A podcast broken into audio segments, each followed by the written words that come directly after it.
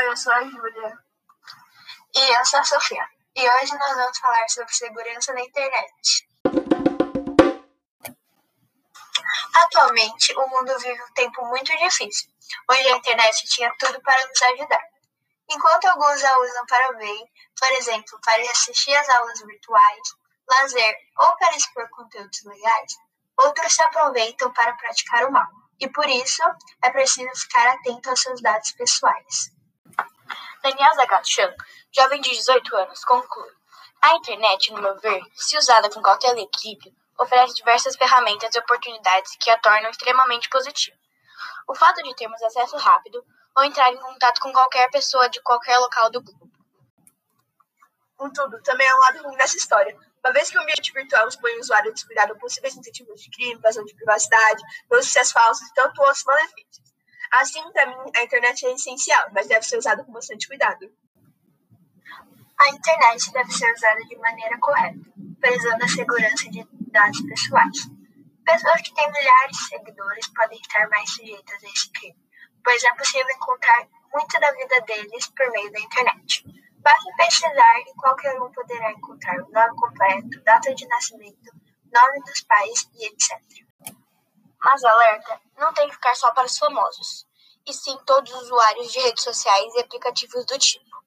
Um exemplo de exposição de dados pessoais seria postar vídeos e fotos com uniformes escolares, e dependendo da ocasião, até mostrando parte da sua própria casa. No meu meio, as redes sociais são bem populares e há bastante exposição pessoal nesses ambientes virtuais. Pode ser perigosa, de maneiras diferentes. As postagens podem gerar arrependimento também, Usa as redes sociais para manter contato com os amigos, diz Daniel.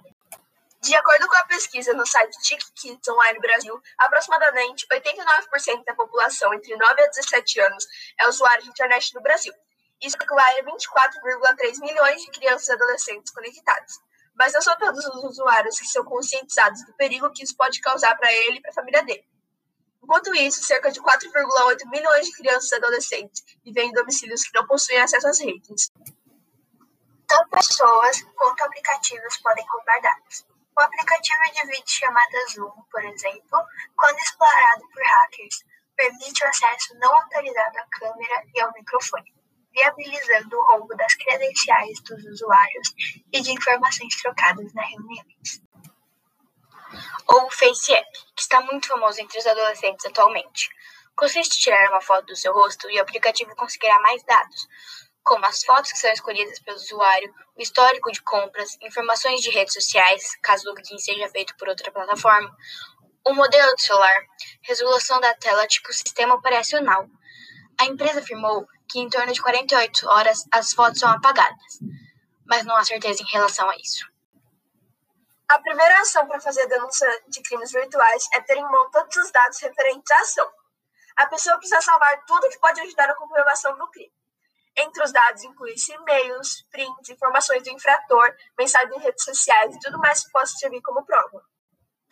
Com todos os dados na mão, registre em cartórios documentos com ata notarial. Isso vai fazer com que a evidência tenha autenticidade, confirmando que tudo que está ali é verdadeiro. Depois disso, é preciso procurar uma delegacia de polícia e realizar um boletim de ocorrência contando o que aconteceu. Lembrando, uma vez na internet, não sai mais na internet. Mesmo que você tenha apagado aquela publicação que não gostou ou alguma coisa assim, alguém deve ter tirado algum print ou ter salvado aquela postagem. E com um clique pode voltar para todo mundo. Então, cuidado com o que publica e tenha cuidado extra, mesmo se sua conta for privada. Não aceite quem não conhece. Agora eu vou citar algumas medidas de segurança digital. 1. Um, não armazene senhas no seu navegador. 2. Alertas do navegador são bons, mas não infalíveis. 3. Não clique em qualquer site. 4. Mude periodicamente usuário e senha. 5. Cuidado com mensagens desconhecidas. Mantenha as ferramentas de sistema de segurança sempre atualizadas.